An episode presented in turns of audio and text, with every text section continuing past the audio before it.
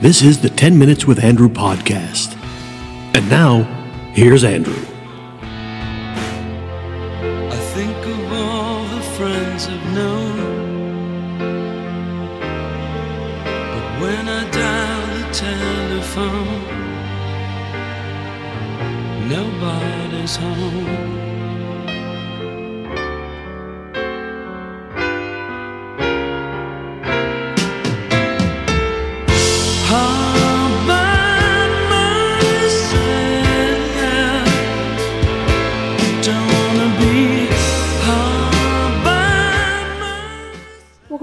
To 10 Minutes with Andrew, episode 14. I'm, of course, Andrew, and uh, I'm again joined by my dad, Mark Chansey.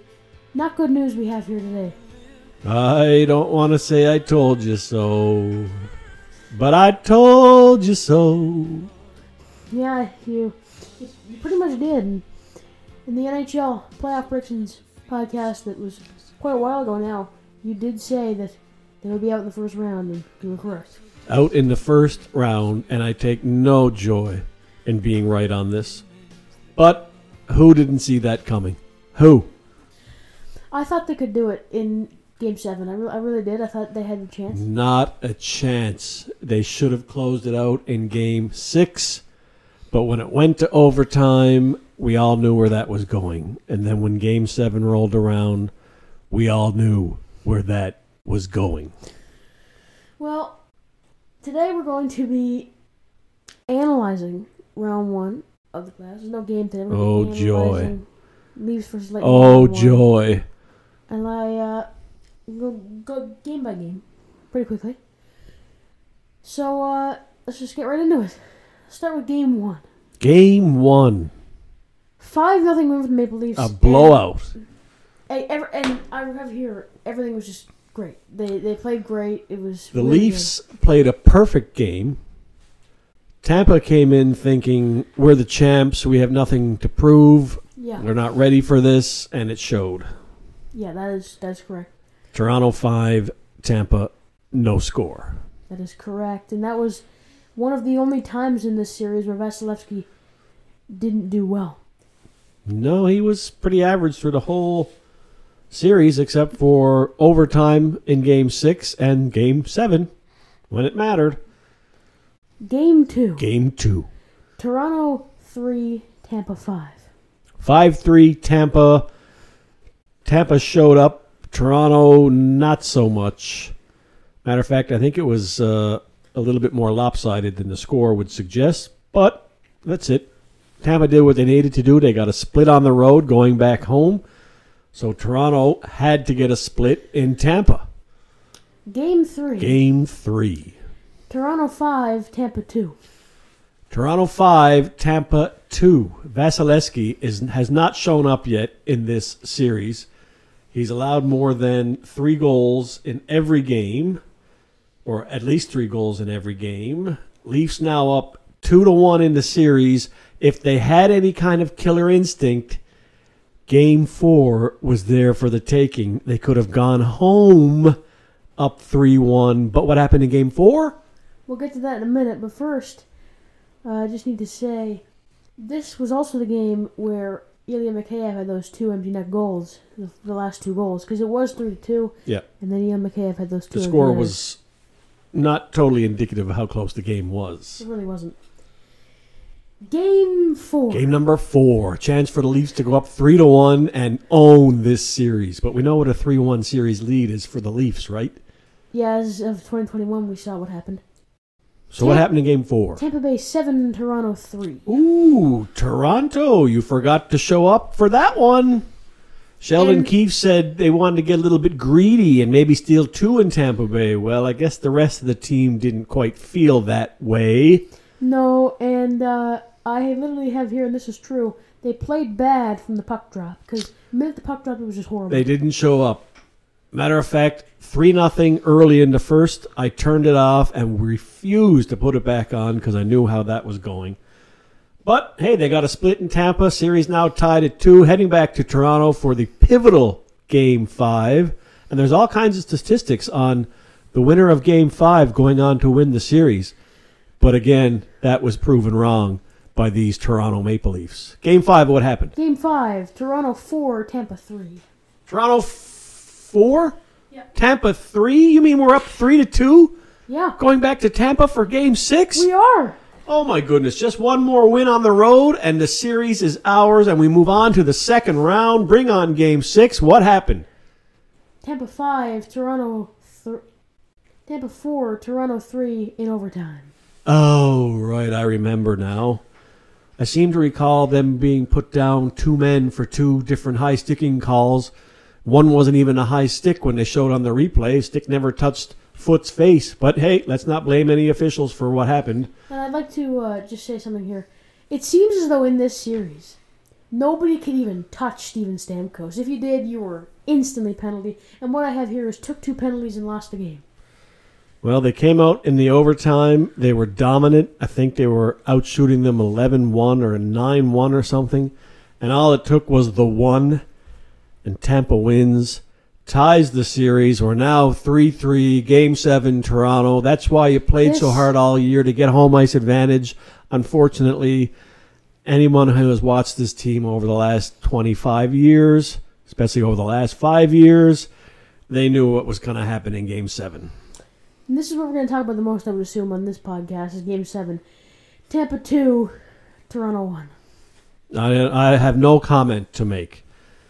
They showed up, they put in a good effort, but they do not have the killer instinct to close out a series again and again and again. And you know what's most disheartening? What? The post series interviews with Brendan Shanahan and Kyle Dubas and all the players patting themselves on the back for how it was different and they believe this is the team and they're going to stick with the core and they just don't seem to get it. You know what the definition of insanity is? What? doing the same thing over and over and over and expecting a different result. If they march out that same team next year, I can tell you exactly what's going to happen. They're going to do well in the regular season and gone in the first round. And uh, let me tell you, it has not been an easy ride for Leaf fans, over especially over the last 10 years. 2017 with the Capitals. 10 years. Well, uh, They um, haven't moved past the first round in, is it Well, I'm 19 years yes, now? Yes, but I'm talking about like a specific thing. Okay. 2013 against Boston. Had a big lead in the third, blew that. You're not helping me. 2017 against the Capitals. Lost that in six. That one I didn't mind as much. That was that was the first year with all the kids, and it was good experience for them. And we thought there would be a bright future, but 2018 with Boston, they lost that. 2019 with Boston, they lost that. 2020 with Columbus was a little bit different because that was the whole COVID thing. no, that was terrible. They were up in that series. And they had like a big comeback, I believe, in Yeah, one of the games. didn't matter. And then 20, That was the play-in round. They didn't even qualify Yeah. for the playoffs. And 2021, we were up 3 1, and something happened. Yeah. So the question I have for you, Andrew, Yeah. how do you fix it? How oh, do you oh, fix it? Do you oh. march out the same team next year? I'll ask you after I, I say. Okay. But I just want to say what I think they need to do is make these following moves. Get rid of Kyle Dubas. Get rid of Sheldon Keefe. You you can keep Shanahan, but you, you got to get rid of the GM. You got to get rid of the coach. You got to get a new coach, new GM. You have to get rid of Mitch Marner. You should get rid of William Nylander. And I'm not saying you should, but you should consider getting rid of John Tavares. And I would say I I wouldn't I don't know about this whole Campbell thing. I really don't know if they should bring him back or what they should do. I think they will, but I just I don't know if it's the best move. Well, what do you think? What do I think? Yes. Um, I would like to see Marner gone, but he won't be. He's safe. Uh, Auston Matthews obviously is safe. Now he did he did play at a different level in the playoffs, and he's he's got some room to grow. What I would do, I would look to trade Johnny Tavares, not because he didn't play well or he's old or anything like that, but get a couple of good pieces for him and give the captaincy to Auston Matthews. Tell him it's your team. Get out there and do something. and see what happens. But there has to be a monumental seismic change to shock the culture of that organization. And two things. Number one, do you think there should be any change in management? Well, I don't think Kyle Dubas did a bad job filling in around the edges. I think Mikheyev and Kempf, and I think Giordano was a good pickup. Yeah. I just think there's too much comfort in that roster. And I would love to see Matthews and Marner not be together, but that's not happening. I think Willie may be on the block. Yeah. And what's funny is 2021 against Montreal, Nylander was really one of the best ones on the team. Auston Matthews has two years left in his contract. Make him the captain, give him the two years, and see what he can do with his team. And just one more thing I wanted to ask you about. What do you think they should do about two of the contracts? Number one being Jack Campbell, and number two being Jason Spezza. Well, if Spezza agrees, and I think he would, uh, he said he'd only play in Toronto. If he's going to come back for seven hundred thousand again, sign him in a heartbeat. Still has some great value. Still has a lot of leadership qualities. Great on faceoffs. Not quite finished yet. Jack Campbell, I don't know. Everybody loves the guy. He's such a nice fella, and he is not to blame for the playoff woes. Although there were a couple of saves uh, on the blocker side that, if only he could stop those, we may have won another game or two. But not not not the blame for the Leaf woes in the playoffs. And it was his first year as a starter. I'd be interested in keeping him, but I would not be interested in overpaying him. They're already committed to over three million dollars for one Peter Mrazek. And we have no idea what's going on. I think he's still injured. He's still recovering. I have no idea. But I just think that this off season there needs to be a monumental change. I just don't think it's happening.